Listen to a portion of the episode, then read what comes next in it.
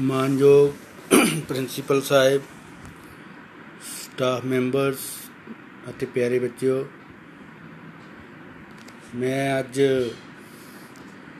ਜਿਹੜਾ ਕੋਵਿਡ 19 ਦੀ ਜਿਹੜੀ ਮਹਾ ਬਿਮਾਰੀ ਹੈ, ਉਹਦੇ ਬਾਰੇ ਦੱਸਣ ਜਾ ਰਿਹਾ ਬਹੁਤੇ ਬੱਚੇ ਇਹ ਸਮਝ ਰਹੇ ਆ ਕਿ ਸਕੂਲ ਜਿਹੜਾ ਛੁੱਟੀਆਂ ਚੱਲ ਰਹੀਆਂ। ਪਰ ਬਹੁਤੇ ਬੱਚਿਆਂ ਨੂੰ ਇਹ ਨਹੀਂ ਪਤਾ ਕਿ ਸਕੂਲ ਜਿਹੜਾ ਬੰਦ ਕਿਉਂ ਪਏ ਆ, ਯੂਨੀਵਰਸਿਟੀਆਂ ਬੰਦ ਕਿਉਂ ਪਈਆਂ, ਹੋਰ ਵੀ ਕਈ ਚੀਜ਼ਾਂ ਬੰਦ ਪਈਆਂ ਹਨ। ਕੋਵਿਡ 19 19 ਇੱਕ ਜਿਹੜੀ ਕਰੋਨਾ ਵਾਇਰਸ ਡਿਜ਼ੀਜ਼ ਹੈ, ਇਹ 2019 ਦੇ ਵਿੱਚ ਦਸੰਬਰ ਮਹੀਨੇ ਦੇ ਵਿੱਚ ਚੀਨ ਦਾ ਜਿਹੜਾ ਇੱਕ ਸ਼ਹਿਰ ਹੈ ਬਹਾਨ ਤੋਂ ਸ਼ੁਰੂ ਹੋਈ ਸੀ। ਇਹ ਇੱਕ ਨਾ ਦਿਸਣ ਵਾਲਾ ਵਾਇਰਸ ਹੈ, ਜਿਹੜਾ ਨੰਗੀ ਅੱਖ ਦੇ ਨਾਲ ਨਹੀਂ ਦਿਸਦਾ।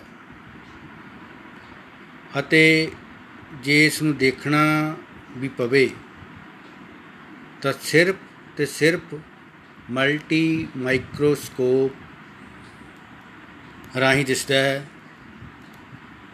ਇਸ ਵਕਤ ਜਿਸ ਮਹੀਨੇ ਦੇ ਵਿੱਚੋਂ ਅਸੀਂ ਅੱਜ ਲੰਘ ਰਹੇ ਹਾਂ, ਲਗਭਗ 6 ਮਹੀਨੇ ਪਹਿਲਾਂ ਇਹ ਸ਼ੁਰੂਆਤ ਜਿਹੜੀ ਆ, ਹੋਈ ਸੀਗੀ। ਇਹ ਬਿਮਾਰੀ ਨੇ ਹੁਣ ਸਾਰੀ ਦੁਨੀਆ ਦੇ ਵਿੱਚ ਜਿਹੜੇ ਪੈਰ ਪਸਾਰ ਲਏ ਤੇ ਇਹ ਬੜੀ ਬਿਮਾਰੀ ਖਤਰਨਾਕ ਹੈ। ਔਰ ਇਸ ਦਾ ਅਜੇ ਤੱਕ ਕੋਈ ਦਵਾਈ ਜਾਂ ਵੈਕਸੀਨ ਵਗੈਰਾ ਨਹੀਂ ਨਿਕਲੀ।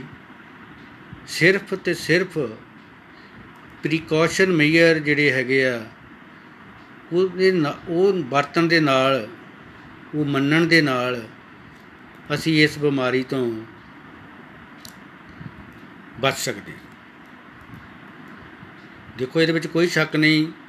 ਖੰਗ ਜ਼ੁਕਾਮ ਤੇ ਬੁਖਾਰ ਪਹਿਲਾਂ ਵੀ ਸਾਨੂੰ ਹੁੰਦੇ ਸੀ। ਪਰ ਅਸੀਂ ਦਵਾਈ ਲੈਂਦੇ ਸੀ, ਠੀਕ ਹੋ ਜਾਂਦੇ ਸੀ। ਕਿਉਂਕਿ ਹੁਣ ਇਹ ਬਿਮਾਰੀ ਫੈਲ ਚੁੱਕੀ ਹੈ ਤੇ ਇਹ ਜਿਹੜੀਆਂ ਤਿੰਨ ਚੀਜ਼ਾਂ ਮੈਂ ਬੋਲੀਆਂ, ਇਹਨਾਂ ਤੇ ਇਹ ਸ਼ੱਕ ਕੀਤੀ ਜਾਂਦੀ ਹੈ ਕਿ ਕਰੋਨਾ ਵਾਇਰਸ ਨਾ ਹੋਵੇ। ਸੋ ਕਰੋਨਾ ਨੋ ਡਾਊਟ ਇੱਕ ਬੜੀ ਹੀ ਭਿਆਨਕ ਬਿਮਾਰੀ ਹੈ, ਲੇਕਿਨ ਅਸੀਂ ਇਸ ਦੇ ਉੱਪਰ ਜਿੱਤ ਪਾਣੀ ਜਿੱਤ ਤਾਂ ਹੀ ਪਏਗੀ ਜੇਕਰ ਸਾਡੇ ਦੇ ਸਾਡੇ ਵਿੱਚ, ਸਾਡੇ ਮਨਾਂ ਦੇ ਵਿੱਚ ਸਾਹਸ ਹੋਏਗਾ। ਅਸੀਂ ਦੇਖਦੇ ਹਾਂ ਕਿ ਸਰਕਾਰਾਂ ਨੇ ਇੱਕ ਗੱਲ ਐਲਾਨੀ ਹੈ ਕਿ ਫਤਿਹ ਮਿਸ਼ਨ ਕਿਸੇ ਚੀਜ਼ ਨੂੰ ਜਿੱਤ ਲੈਣਾ, ਉਹਨੂੰ ਅਸੀਂ ਫਤਿਹ ਮਿਸ਼ਨ ਕਹਿੰਦੇ ਹਾਂ। ਫਤਿਹ ਮਿਸ਼ਨ ਤਾਈਓ ਹੋਏਗਾ ਜੇ ਅਸੀਂ ਸਰਕਾਰ ਦੀਆਂ, ਆਪਣੇ ਤੋਂ ਵੱਡਿਆਂ ਦੀਆਂ ਗੱਲਾਂ ਨੂੰ ਮੰਨਾਂਗੇ, ਦਿੱਤੀਆਂ ਹੋਈਆਂ ਗਾਈਡਲਾਈਨਸ ਦੇ ਉੱਤੇ ਚੱਲਾਂਗੇ, ਤਾਂ ਹੀ ਸਾਨੂੰ ਕੁਝ ਜਿਹੜੀ ਹੈ ਪ੍ਰਾਪਤੀ ਮਿਲ ਸਕੇਗੀ। ਨਹੀਂ ਤਾਂ ਇਹ ਜਿਹੜੀ ਆ, ਸਭ ਤੋਂ ਪਹਿਲਾਂ ਇਹ ਲੜੀ ਨੂੰ ਤੋੜਨਾ ਬਹੁਤ ਜ਼ਰੂਰੀ ਹੈ। ਦੇਖੋ, ਲੜੀ ਟੁੱਟੀ ਨਹੀਂ ਤਾਂ ਤਾਈਓ ਸਾਰੀ ਦੁਨੀਆ ਦੇ ਵਿੱਚ ਫੈਲੀ ਹੈ। ਅਗਰ ਲੜੀ ਟੁੱਟ ਜਾਂਦੀ, ਵੀ ਦੇ ਦੇ ਹੌਲੀ ਹੌਲੀ ਹੌਲੀ ਹੌਲੀ ਪਿੰਡਾਂ ਵਿੱਚ ਵੀ ਆ ਗਈ, ਕਸਬਿਆਂ ਦੇ ਵਿੱਚ ਵੀ ਆ ਗਈ, ਸ਼ਹਿਰਾਂ ਦੇ ਵਿੱਚ ਵੀ ਆ ਗਈ, ਅਸੀਂ ਜੇ ਇਹ ਗੱਲ ਕਰੀਏ ਕਿ ਪੰਜਾਬ ਦੀ, ਦੇ ਵਿੱਚ 22 ਜ਼ਿਲ੍ਹੇ ਆ 22 ਜ਼ਿਲ੍ਹਿਆਂ ਦੇ ਵਿੱਚ ਸਾਡੀ ਜਿਹੜੀ ਆ ਪੋਜੀਸ਼ਨ ਬਾਕੀ ਸਟੇਟਸ ਜਿਹੜੀਆਂ 28 ਸਟੇਟਸ ਹੈਗੀਆਂ ਇਸ ਵਕਤ, ਉਹਨਾਂ ਨਾਲੋਂ Punjab state is still better ਸਭ ਨਾਲੋਂ ਘੱਟ ਕੇਸਿਸ ਜਿਹੜੇ ਉਹ ਪੰਜਾਬ ਦੇ ਵਿੱਚ ਹੀ ਹੈਗੇ ਆ। ਪਰੰਤੂ ਹੌਲੀ-ਹੌਲੀ ਇਹ ਪੰਜਾਬ ਦੇ ਵਿੱਚ ਵੀ ਵੱਧ ਰਹੇ ਆ। ਵਧਣ ਦੇ ਕਾਰਨ ਇਹ ਹੈ ਕਿ ਅਸੀਂ ਆਪਣੀਆਂ ਜਿਹੜੀਆਂ ਗਾਈਡਲਾਈਨਸ ਜੋ ਸਰਕਾਰ ਵੱਲੋਂ ਇਸ਼ੂ ਹੋਈਆਂ ਉਹਨਾਂ ਦੀ ਪਾਲਣਾ, ਇਨ ਬਿਨ ਜਿਹੜੀ ਪਾਲਣਾ ਨਹੀਂ ਕਰ ਰਹੇ। ਸੋ ਅਸੀਂ ਇਹ ਦੁੱਖ ਜਿਹੜਾ, ਸੰਤਾਪ ਜਿਹੜਾ ਭੋਗ ਭੋਗ ਰਹੇ ਆ ਤੇ ਫਤਿਹ ਮਿਸ਼ਨ ਦੇ ਵਿੱਚ ਹਜੇ ਤੱਕ ਸਾਨੂੰ ਪੂਰੀ ਕਾਮਯਾਬੀ ਜਿਹੜੀ ਉਹ ਨਹੀਂ ਮਿਲੀ। ਸੋ ਇਹ ਬਿਮਾਰੀ ਨੂੰ ਤੋੜਨ ਦੇ ਲਈ ਘਰਾਂ ਵਿੱਚ ਰਹਿਣਾ ਬਹੁਤ ਜ਼ਰੂਰੀ ਹੈ, ਖਾਸ ਕਰਕੇ ਜਿਹੜੇ 10 ਸਾਲ ਤੋਂ ਥੱਲੇ ਬੱਚੇ ਆ 60 ਸਾਲ ਤੋਂ ਉੱਪਰ ਜਿਹੜੇ ਬਜ਼ੁਰਗ ਲੋਕ ਹਨ, ਕਿਉਂਕਿ ਇਹ ਬੱਚਿਆਂ ਦੇ ਵਿੱਚ ਤੇ ਜਿਨ੍ਹਾਂ ਦੇ ਵਿੱਚ ਇਮਿਊਨਿਟੀ ਜਿਹੜੀ ਹੈ ਘੱਟ ਹੁੰਦੀ ਹੈ, ਉਹਨਾਂ ਨੂੰ ਜ਼ਿਆਦਾ ਪਕੜ ਦੇ ਵਿੱਚ ਉਹ ਆ ਜਾਂਦੇ ਆ। ਇਸ ਤੋਂ ਇਲਾਵਾ ਜਿਹੜੇ ਲੋਕ ਕਿਡਨੀ ਦੇ ਪੇਸ਼ੈਂਟ ਹਨ ਜਾਂ ਸ਼ੂਗਰ ਦੇ ਪੇਸ਼ੈਂਟ ਹਨ ਜਾਂ ਕੋਈ ਹੋਰ ਬਿਮਾਰੀ ਦੇ ਨਾਲ ਪੀੜਤ ਹਨ।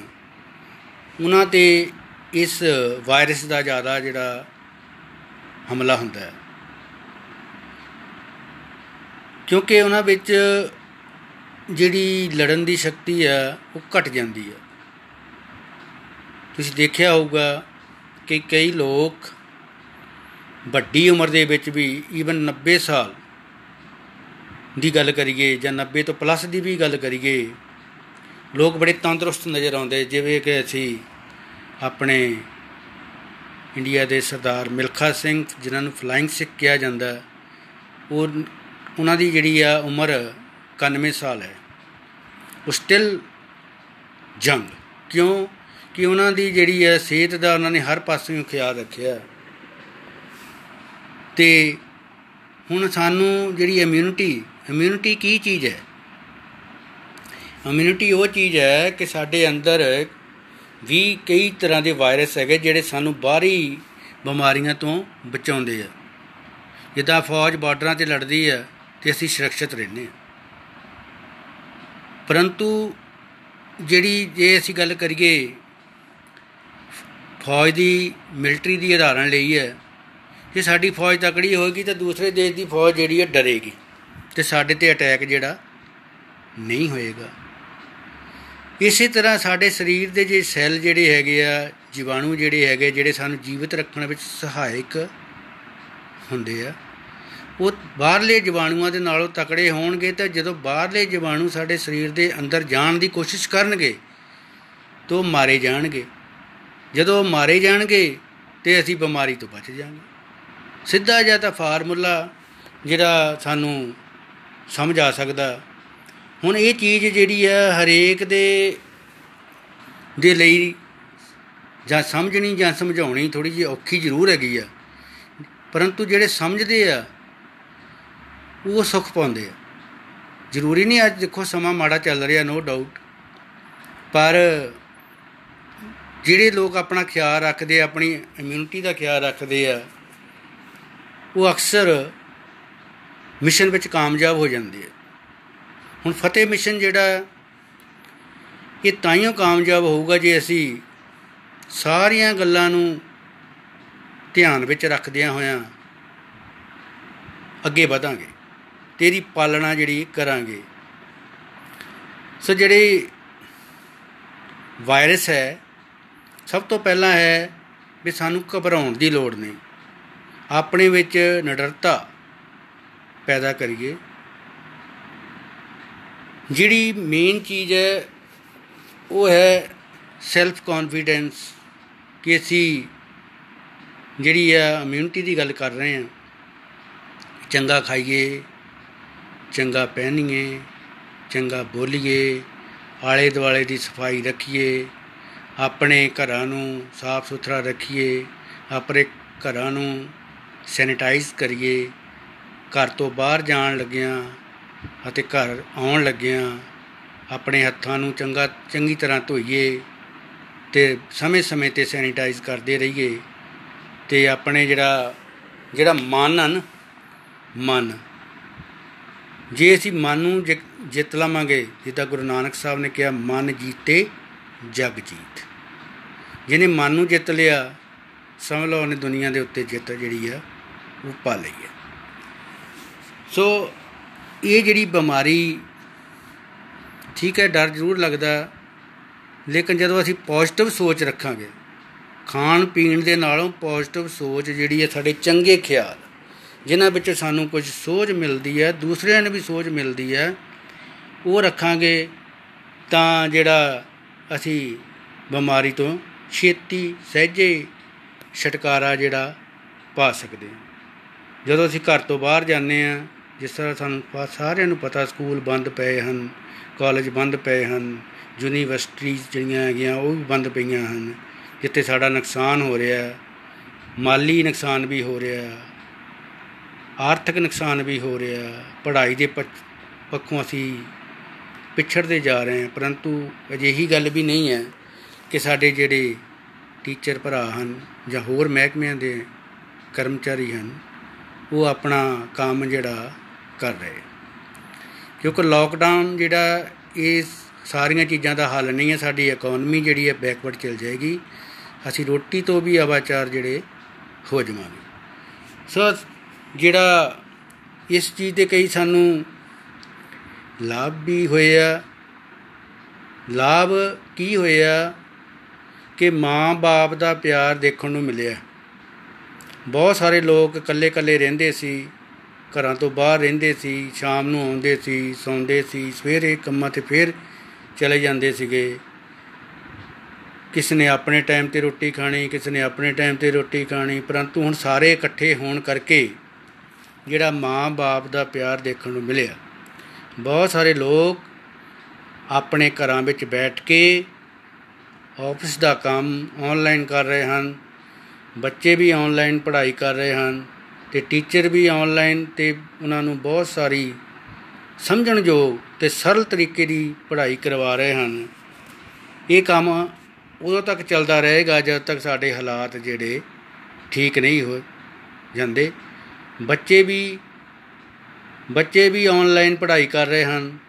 ਜਦ ਤੱਕ ਹਾਲਾਤ ਠੀਕ ਨਹੀਂ ਹੋਣਗੇ, ਬੱਚਿਆਂ ਨੂੰ ਵੀ ਚਾਹੀਦਾ ਹੈ ਕਿ ਇਮਾਨਦਾਰੀ ਨਾਲ ਆਪਣਾ ਹੋਮਵਰਕ ਕਰਨ, ਆਪਣੇ ਪੜ੍ਹਾਈ ਦੇ ਨਾਲ ਨਾਲ ਘਰ ਦੇ ਅੰਦਰ ਰਹਿ ਕੇ ਛੋਟੀਆਂ-ਮੋਟੀਆਂ ਐਕਸਰਸਾਈਜ਼ ਵੀ ਕਰਨ ਤਾਂ ਕਿ ਜਿਹੜੀ ਸਿਹਤ ਠੀਕ ਰਹਿ ਸਕੇ, ਨਿਗਾਹ ਸਾਡੀ ਠੀਕ ਰਹਿ ਸਕੇ, ਸਾਡਾ ਸਰੀਰ ਜਿਹੜਾ ਸਡੌਲ ਰਹਿ ਸਕੇ, ਸਰੀਰ ਵਿੱਚ ਜਿਹੜੀ ਇਮਿਊਨਿਟੀ ਵਧਾਉਣ ਲਈ ਚੰਗੀ ਜਿਹੜੀ ਖੁਰਾਕ ਵੀ ਲਈ ਜਾਵੇ ਤੇ ਸਕਾਰਾਤਮਕ ਸੋਚ ਜਿਹੜੀ ਰੱਖੀ ਜਾਵੇ। ਕੋਵਿਡ 19 ਦੇ ਦੌਰਾਨ ਵਾਤਾਵਰਣ ਵਿੱਚ ਵੀ ਕਾਫੀ ਸੁਧਾਰ ਆਇਆ, ਤੁਸੀਂ ਦੇਖਦੇ ਆਂ ਆਲਾ ਦੁਆਲਾ ਕਿਉਂਕਿ ਕਈ ਮਹੀਨਿਆਂ ਤੋਂ ਹੁਣ ਤਾਂ ਫੇਰ ਥੋੜੀ ਬਹੁਤੀ ਆਵਾਜਾਈ ਦੇਖਣ ਨੂੰ ਮਿਲਦੀ ਆ। ਸ਼ੁਰੂ ਵਿੱਚ ਮਾਰਚ ਮਹੀਨੇ ਦੇ ਵਿੱਚ, ਅਪ੍ਰੈਲ ਮਹੀਨੇ ਦੇ ਵਿੱਚ ਸਾਡੇ ਸਕੂਟਰ, ਮੋਟਰਸਾਈਕਲ, ਕਾਰਾਂ, ਵੱਡੀਆਂ ਗੱਡੀਆਂ, ਟਰੱਕ, ਬੱਸਾਂ ਸਭ ਬੰਦ ਪਏ ਸਨ। ਸਕੂਲ ਬੰਦ ਪਏ ਸੀ। ਸਕੂਲ ਦੀਆਂ ਜਿਹੜੀਆਂ ਵਹੀਕਲਸ ਹੈਗੀਆਂ, ਉਹ ਵੀ ਬੰਦ ਜਿਹੜੀਆਂ ਪਈਆਂ ਸੀਗੀਆਂ, ਉਹਦੇ ਨਾਲ ਕੀ ਆ, ਸਾਡੇ ਵਾਤਾਵਰਣ ਵਿੱਚ ਸੁਧਾਰ ਆਇਆ। ਕਿਉਂਕਿ ਵਾਤਾਵਰਣ ਵਿੱਚ ਧੂਆਂ ਨਹੀਂ ਗਿਆ, ਜਿਹੜਾ ਕਿ ਸਾਡੀਆਂ ਲੰਗਸ ਵਾਸਤੇ, ਅੱਖਾਂ ਵਾਸਤੇ, ਠੀਕ ਹੈ, ਤੇ ਸਾਡੀ ਚਮੜੀ ਵਾਸਤੇ ਬਹੁਤ ਮਾੜਾ ਸੀ, ਉਹ ਬੰਦ ਹੋ ਗਿਆ। ਤੇ ਸਾਡੇ ਜਿਹੜੀਆਂ ਆਲੇ ਦੁਆਲੇ ਨਹਿਰਾਂ ਹਨ, ਤਲਾਬ, ਸਮੁੰਦਰ ਸਾਫ਼ ਹੋ ਰਹੇ। ਤੁਸੀਂ ਦੇਖਿਆ ਹੋਗਾ ਕਿ ਨਹਿਰਾਂ ਦੇ ਵਿੱਚ ਹਰਿਆਲੀ ਜੰਮੀ ਸੀ, ਗੰਦਗੀ ਜੰਮੀ ਸੀ, ਲਫਾਫੇ ਤਰਦੇ ਸੀਗੇ। ਹੋਰ ਕਈਆਂ ਤਰ੍ਹਾਂ ਦੀਆਂ ਛੋਟ-ਛੋਟੀਆਂ ਲੱਕੜੀਆਂ, ਸੱਕ, ਹੋਰ ਤਰ੍ਹਾਂ ਦੇ ਪਦਾਰਥ ਜਿਹੜੇ ਕਿ ਬੈਡ ਫਾਲਸ ਸਮੈਲ ਦਿੰਦੇ ਸਨ। ਉਹ ਜਦੋਂ ਲੋਕ ਉਹਨਾਂ ਲਾਗੇ ਗਏ ਨਹੀਂ ਤਾਂ ਇਹ ਚੀਜ਼ਾਂ ਪਈਆਂ ਨਹੀਂ। ਤੇ ਇਸ ਕਰਕੇ ਸਾਡੇ ਹੌਲੀ ਹੌਲੀ ਜਿਹੜੀਆਂ ਨਹਿਰਾਂ ਦੇ ਵਿੱਚ ਸੁਧਾਰ ਆਇਆ। ਸਾਡੀਆਂ ਜਿਹੜੀਆਂ ਇਹ ਚੀਜ਼ਾਂ ਜਿਹੜੀਆਂ ਮੈਂ ਦੱਸੀਆਂ ਪ੍ਰੋਕਤ, ਇਹਨਾਂ ਨਾਲ ਪ੍ਰਦੂਸ਼ਣ ਘਟ ਗਿਆ, ਪਾਣੀ ਸਾਫ਼ ਹੋ ਗਿਆ, ਪਾਣੀ, ਸਮੁੰਦਰਾਂ ਦੇ ਪਾਣੀ ਨੀਲੇ ਦਿਸਣ ਲੱਗ ਪਏ। ਜਦੋਂ ਕਿ ਆਕਾਸ਼ ਪਹਿਲਾਂ ਵੀ ਇਸੇ ਤਰ੍ਹਾਂ ਦਾ ਸੀਗਾ ਲੇਕਿਨ ਧੂਆਂ ਚੜਨ ਦੇ ਨਾਲ, ਗਰਦਾ ਚੜਨ ਦੇ ਨਾਲ, ਇਹ ਜਿਹੜੀਆਂ ਸਾਰੀਆਂ ਦੀਆਂ ਸਾਰੀਆਂ ਚੀਜ਼ਾਂ ਸਾਡੀਆਂ ਸਾਫ਼ ਹੋ ਗਏ। ਪ੍ਰਦੂਸ਼ਣ ਬਹੁਤ ਘਟ ਗਿਆ। ਅੱਖਾਂ ਦੇ ਵਿੱਚ ਜਿਹੜੀ ਕੌੜਾਪਨ ਲੱਗਦਾ ਸੀ, ਉਹ ਵੀ ਬਹੁਤ ਫ਼ਰਕ ਪਿਆ। ਤੇ ਤੁਸੀਂ ਦੇਖਦੇ ਆਂ ਵੀ ਸ਼ਹਿਰਾਂ ਦੇ ਵਿੱਚ ਮਠਿਆਈ ਦੀਆਂ ਦੁਕਾਨਾਂ ਬਿਲਕੁਲ ਮੁਕੰਮਲ ਬੰਦ ਸੀ। ਤੇ ਲੋਕਾਂ ਨੇ ਮਠਿਆਈ ਵੀ ਜ਼ੀਰੋ ਕਰ ਦਿੱਤੀ। ਉਹਦੇ ਨਾਲ ਕੀ ਹੋਇਆ? ਸਾਡੀਆਂ ਕਈ ਜਿਹੜੀਆਂ ਬਿਮਾਰੀਆਂ ਜਿੱਦਾਂ ਡਾਇਬੀਟੀਜ਼ ਜਿਹਨੂੰ ਅਸੀਂ ਸ਼ੂਗਰ ਵੀ ਕਹਿੰਦੇ ਆ ਸ਼ੱਕਰ ਰੋਗ ਵੀ ਕਹਿ ਦਿੰਦੇ ਆ ਉਹ ਵੀ ਘਟ ਗਏ। ਹੋਰ ਸਾਡੀਆਂ ਜਿਹੜੀਆਂ ਬਿਮਾਰੀਆਂ, ਜਿਹੜੀਆਂ ਡਾਕਟਰ ਲੋਕ ਵੀ ਦੱਸਦੇ ਆ ਕਿ ਇਹਨਾਂ ਦਿਨਾਂ ਦੇ ਦੌਰਾਨ, ਇਹਨਾਂ ਮਹੀਨਿਆਂ ਦੇ ਦੌਰਾਨ ਇਹ ਬਿਮਾਰੀਆਂ ਜਿਹੜੀਆਂ ਕਾਫੀ ਹੱਦ ਤੱਕ ਕੰਟਰੋਲ ਹੋ ਗਈਆਂ। ਤਾਈਓ ਤਾਂ ਕਹਿੰਦੇ ਆ, ਇਲਾਜ ਨਾਲੋਂ ਪਰਹੇਜ਼ ਵਧੀਆ। ਇਲਾਜ ਜਿਹੜਾ ਪੈਸੇ ਵੀ ਲੱਗਦੇ ਆ, ਤਕਲੀਫ ਵੀ ਹੁੰਦੀ ਆ, ਸਮਾਂ ਵੀ ਕੱਢਣਾ ਪੈਂਦਾ। ਇਹਨਾਂ ਸਾਰੀਆਂ ਤਬਦੀਲੀਆਂ ਤੋਂ ਸਾਨੂੰ ਬਹੁਤ ਕੁਝ ਸਿੱਖਣ ਨੂੰ ਮਿਲਿਆ। ਸਾਇੰਸਦਾਨ ਤਰੱਕੀ ਕਰਦੇ ਦੇਖੋ, ਅੱਜ ਸਾਡਾ ਦੇਸ਼ ਉਹ ਦੇਸ਼ ਨਹੀਂ ਹੈ। ਅੱਜ ਅਸੀਂ ਬਹੁਤ ਅਗਾਹ ਵਧੂ ਹੋ ਗਏ ਇਸ ਤਰ੍ਹਾਂ ਦੀ ਕਹਿੰਦੇ ਅਮਰੀਕਾ ਦੁਨੀਆ ਦਾ ਸਿਰਕੱਢ ਆਗੂ ਦੇਸ਼ ਹੈ, ਬੜਾ ਆਰਥਿਕ ਤੌਰ ਤੇ। ਇਸੇ ਤਰ੍ਹਾਂ ਇੰਡੀਆ ਵੀ ਕਿਸੇ ਨਾਲੋਂ ਘੱਟ ਨਹੀਂ ਹੈਗਾ। ਸੋ ਸਾਇੰਸਦਾਨਾਂ ਨੂੰ ਵੀ ਚਾਹੀਦਾ ਕਿ ਮਾਨਵਤਾ, ਭਾਵ ਕਲਿਆਣ, ਵੈਲਫੇਅਰ ਭਲੇ ਲਈ ਜੋ ਖੋਜਾਂ ਕੀਤੀਆਂ ਜਾਣ, ਉਹ ਜਿਹੜੀਆਂ ਇਨਸਾਨ ਦੇ ਲਈ, ਦੂਸਰਿਆਂ ਦੇ ਲਈ ਸੇਧ ਭਰੀਆਂ ਹੋਣ, ਨਾ ਕਿ ਵਿਨਾਸ਼ਕਾਰੀ ਖੋਜਾਂ, ਜਿਹਦੇ ਨਾਲ ਮਾਨਵਤਾ ਦਾ ਅੰਤ ਹੋਵੇ, ਕਿਉਂਕਿ ਜਿਹੜਾ ਇਨਸਾਨ ਦਾ ਜਨਮ ਨਾ, ਬਹੁਤ ਜਨਮ ਵਿਛਰੇ ਥੇ ਮਾਦੋ ਜੇ ਜਨਮ ਤੁਮਾਰੇ ਲੇਖੇ, ਕਹਿ ਰਬਦਾਸ ਆਸ ਲਗ ਜੀਵ, ਚਿਰ ਪੈ ਦੇ ਦਰਸ਼ਨ ਦੇਖ ਕੇ। ਇਹ ਜਿਹੜਾ ਜੀਵਨ 84 ਲੱਖ ਜੂਨਾਂ ਤੋਂ ਬਾਅਦ ਜਿਹੜਾ ਸਾਨੂੰ ਮਿਲਿਆ, ਇਹਨੂੰ ਅਸੀਂ, ਇਹਨੂੰ ਅਜਾਈ ਨਾ ਗਵਾਈਏ। ਇਨਸਾਨ ਦੁਨੀਆ ਤੇ ਇੱਕ ਵਾਰੀ ਆਉਂਦਾ ਕਿ ਚੰਗੇ ਕੰਮ ਕਰੀਏ ਤਾਂ ਕਿ ਲੋਕਾਂ ਲਈ ਅਸੀਂ ਐਗਜ਼ਾਮਪਲ ਬਣ ਸਕੀਏ।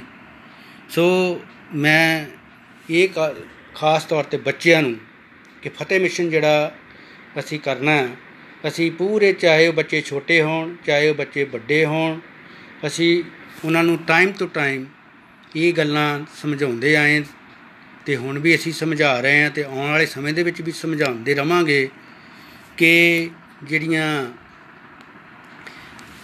ਕਿ ਗੁਰਬਾਣੀ ਦੇ ਵਿੱਚ ਲਿਖਿਆ ਗੁਰਬਾਣੀ ਦੇ ਫਰਮਾਨ ਹਨ, ਪਵਿੱਤਰ ਗੁਰੂ ਗ੍ਰੰਥ ਸਾਹਿਬ ਦੇ ਵਿੱਚ ਇਹ ਗੱਲ ਦਰਜ ਹੈ, ਤੂੰ ਕਾਹੇ ਡੋਲੇ ਪ੍ਰਾਣੀਆਂ, ਤੁਧ ਰਾਖੇਗਾ ਸਿਰਜਣਹਾਰ, ਜਿਨ ਪਦਾਇਸ਼ ਤੂੰ ਕੀਆ, ਸੋਈ ਦੇ ਆਧਾਰ।